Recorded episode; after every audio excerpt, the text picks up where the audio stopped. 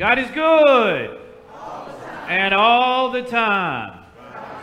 Let us pray. Gracious and holy God, we come and praise your goodness today, recognizing you as the God of the Old Testament, the God of the New, the God of today, Lord, recognizing you as the one who we praise and who's the object of our worship. Recognizing, Lord, that you're the one who speaks to our heart and our spirit, that calls us, that sets the example of faithfulness, that leads us to the opportunity for commitment and community, that equips us to reach and share with that which we have with others.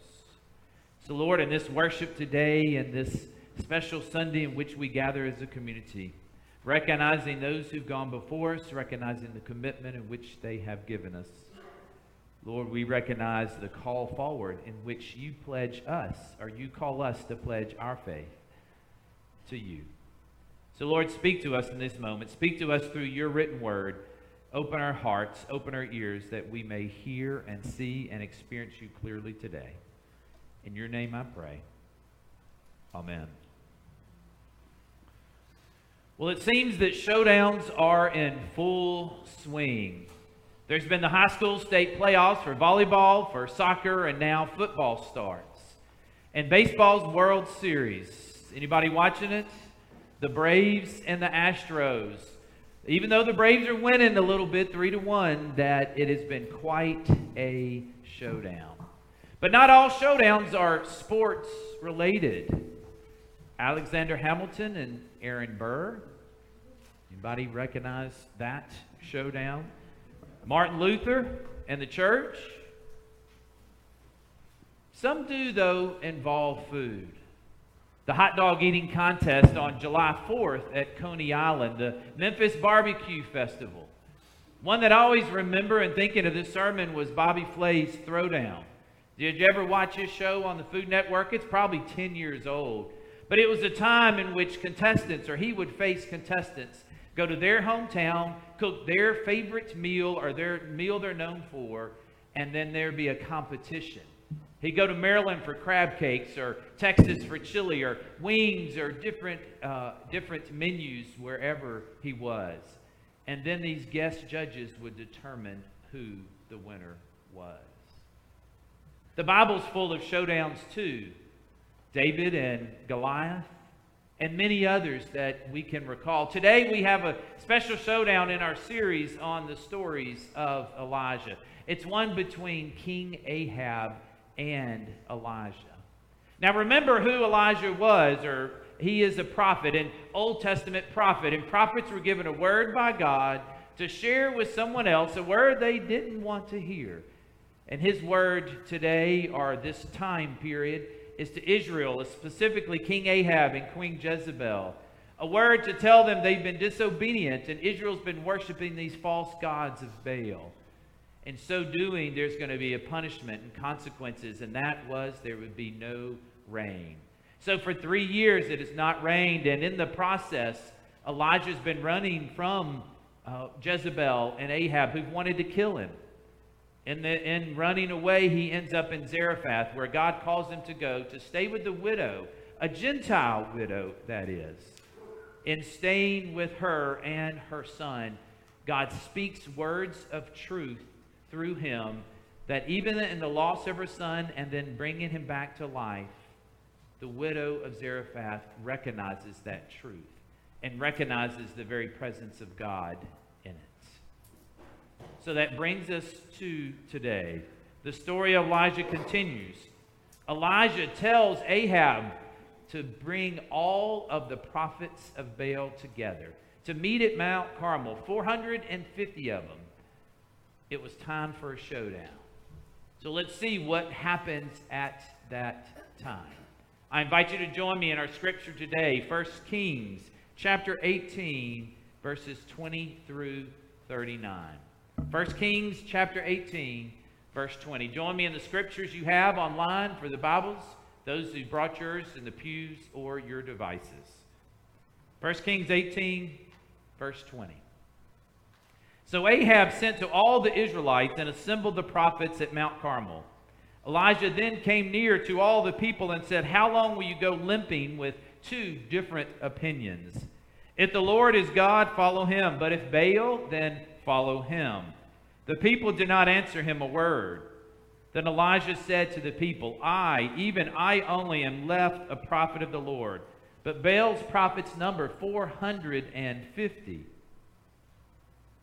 Let two bulls be given to us. Let them choose one bull for themselves. Cut in pieces and lay it on the wood, but put no fire to it. I will prepare the other wood. I will prepare the other bull and lay it on the wood, but put no fire to it. Then you call on the name of your God, and I will call on the name of the Lord. The God who answers by fire is indeed God. And all the people answered, Well spoken.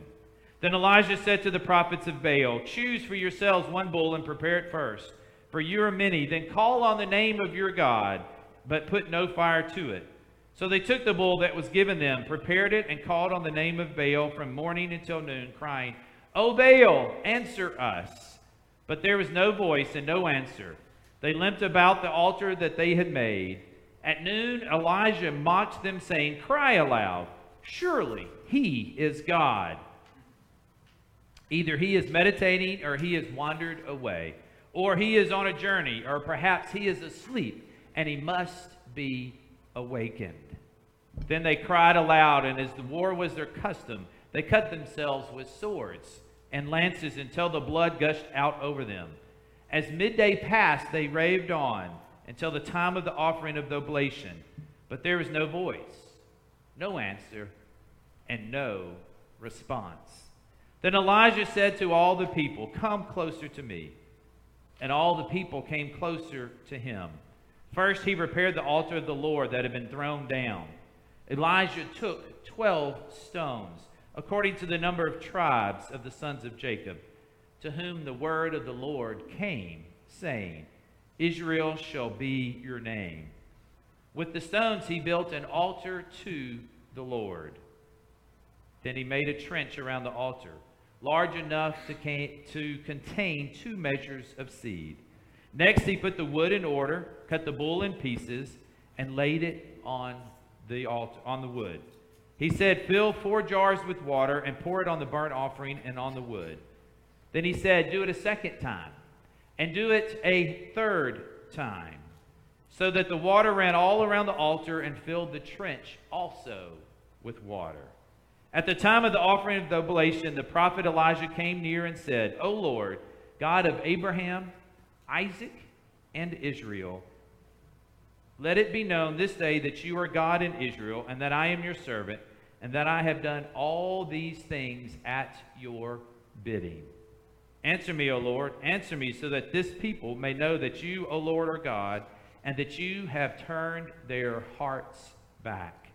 Then the fire of the Lord fell and consumed the burnt offering, the wood, the stones, and the dust, and even licked up the water that was in the trench. When all the people saw it, they fell on their faces and said, The Lord indeed is God. The Lord indeed is God. This is the word of the Lord for us, the people of the Lord. Thanks be. The most memorable showdown for me came in ninth grade. Ninth grade was junior high school. It was the district a track meet. Last meet of the year, I wasn't going to run in high school, so my last meet ever. It was the 400, my favorite race. I was in lane three or four. As you know, the, the runners are staggered out. The caller says, On your mark, click, and off I go. Except it wasn't the click of a gun, it was the click of a camera. Now, for those back then, cameras made louder noises when they clicked, and so I'll, I'll use that as my excuse. But I was disqualified. Would never race again. I couldn't compete anymore. All I had worked for all year long came to a quick halt. Lesson to be learned. Makes you stronger, builds character. Still learning almost 40 years later from those stories that we have. We've got a lot to learn from these stories of Elijah. Three main points that I want to emphasize this morning. One is the power of God. Another is more about us and our relationship to God. In other words, our offering to God. And third is our allegiance to God. the power of God, our offering to God, and our allegiance to God. Let's look at the first one the power of God at work. Elijah challenged Ahab to a showdown.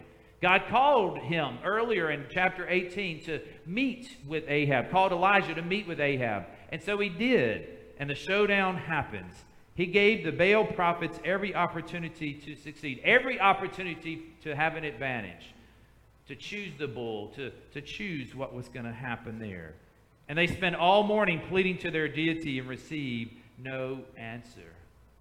But then what does Elijah do? He calls upon God, and instantly God answers Elijah, even though the altar has been poured wet. And he consumes the wood, the bull, the stones, the dust. We see God's powerfulness. We see God's omnipotence, His, uh, his all powerfulness. We see God's sovereignty, that there's nothing greater than God. But we also recognize that many times in the midst of God's power is an example of God's grace and mercy. If you have your Bibles open at 1 Kings 18, look back at verse 1. Look back at verse 1 or online if you've got it or your device. What did God say to Elijah? Somebody tell me if you got it there. Present yourself to Ahab and what? I'll send the rain. What hadn't happened in three years? Rain. After the showdown in today's scripture, we find that God sends rain. God begins to, or God is the initiator of the end of the drought. And through God's actions, others are drawn to Him. Where have you experienced the power of God? Where have you seen in your own life or witnessed in the community the very presence and power of God at work? Next, let us look at what a true offering to God looks like. How many prophets of Baal were there? 450. And how many prophets of God were there? One. One to 450. 12 jars of water on the sacrifice. It hadn't rained in three years. I can't imagine that the pouring on of water on this offering probably what looked on too kindly. In other words, I think Elijah's risking it all. He's given it all. Three different times, four jars of water, pour it on the altar. It hadn't rained in three years. He's putting it all on the line. He's sold out for God. I don't think Elijah was testing God. His faith, his connection, his relationship was strong. He was confident. He trusted that God would send the rain. Wouldn't it be awesome to have that much assurance? Wouldn't it be amazing if, in that type of situation, 1 to 450, that we would trust in the very presence and power of God to come through? Wouldn't it be awesome to have that much assurance in the situations and decisions that we face? Or is our spirit too dried up? We can have such assurance. But it takes discipline. It takes trust. It takes confidence and it actually takes letting go. Which brings me to my third point. Where is your allegiance?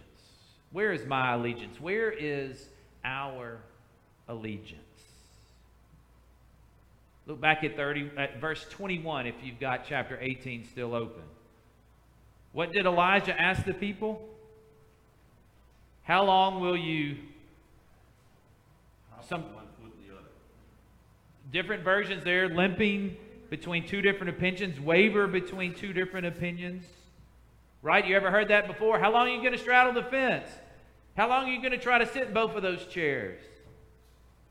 How long will you try to straddle the issue. You've got to choose one. And then did you see what the people said? The people of Israel, what did they say in verse 21? Nothing. Nothing. Not a word. I don't believe anybody here at worship today would deny God just outright, or you probably wouldn't be here at worship. Our challenge, our greatest challenge is not whether we believe God exists or not. Our greatest challenge is faithfulness to one God and not to any others. What are some of those other gods, little g, that we face, that we depend on, that we look to for our happiness, our security, our success?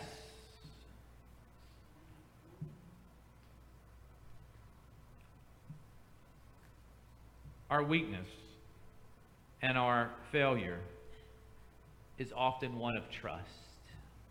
Trusting whether God will adequately provide for our needs.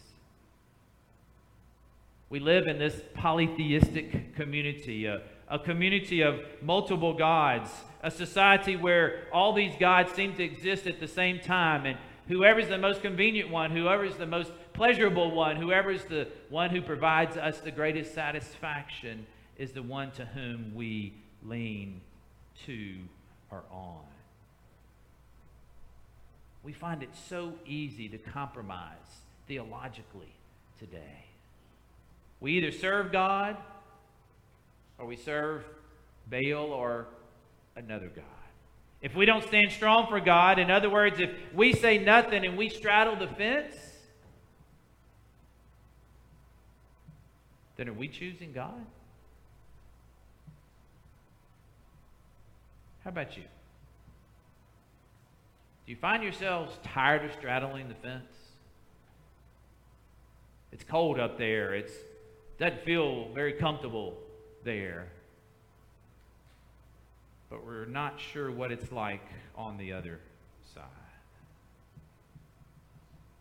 The story of Elijah today not only reminds us of the power of God and the faithfulness of Elijah's offering, but the necessity for us in our own lives to, stay, to take a stand with God. And the standard we've been given is His Word. Take a stand for God, which means standing against all other gods. To do that, we must deny the little God's power and influence in our life. We must be willing to surrender that influence that sometimes captivates us. When we do and seek God alone as Elijah did, and allow God to work in our life, then he will accomplish amazing showdowns or throwdowns that no little God could ever do. Jesus in Matthew 6:24, humankind cannot serve both God and wealth. Joshua, who led the Hebrew people into the promised land after Moses confronted the Israelites on their wavering by pledging, As for me and my house, we will serve the Lord. Have you ever found yourself in one of those contests, one of those showdowns or throwdowns? Maybe it was a sporting event, maybe it was a cooking event, maybe it was even a theological debate. Each day, each decision that we make in our life, our career, and our family, in a sense, becomes that showdown in the sense that it's what side are we going to choose? God or the world?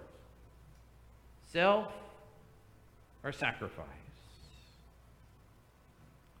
I think it's time for us to get off the fence and give up the limp. To choose this day whom we will serve. One God, the God of Elisha and Joshua, the God of Jesus, or the gods that the world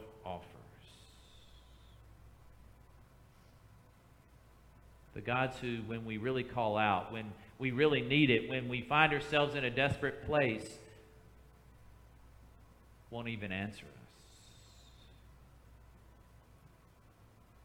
Let us be faithful that we will be witnesses to the power of God and his grace and mercy will work through us. Let us be faithful that our offerings won't just become routine actions let us be faithful that we are willing to risk it all when, fault, when, when confronted with the false prophets of the world. Following God, standing up for God was not just a one time decision for Elijah, and neither is it a one time decision for us. It's a showdown we're likely to face often. But the outcome is determined one decision at a time. Through each, may we remember that God's power is omnipotent. May we, may we remember that His offering is sufficient. And may we know that His allegiance is never wavering. But what about ours? What about mine? What about yours?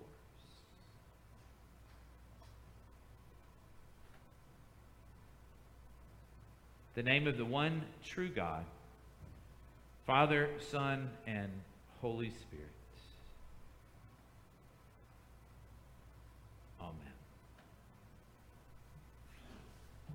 Lord, on this day in which we are confronted once again with another story of Elijah, we recognize his commitments to you and to the faith. And we also recognize, Lord, in our own life and our own hearts, the struggle that we have in living out this faith through our time, through our resources, through our effort.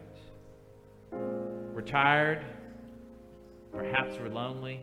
Perhaps we're not real confident. Perhaps the, the fence is breaking and we don't know which side to go on.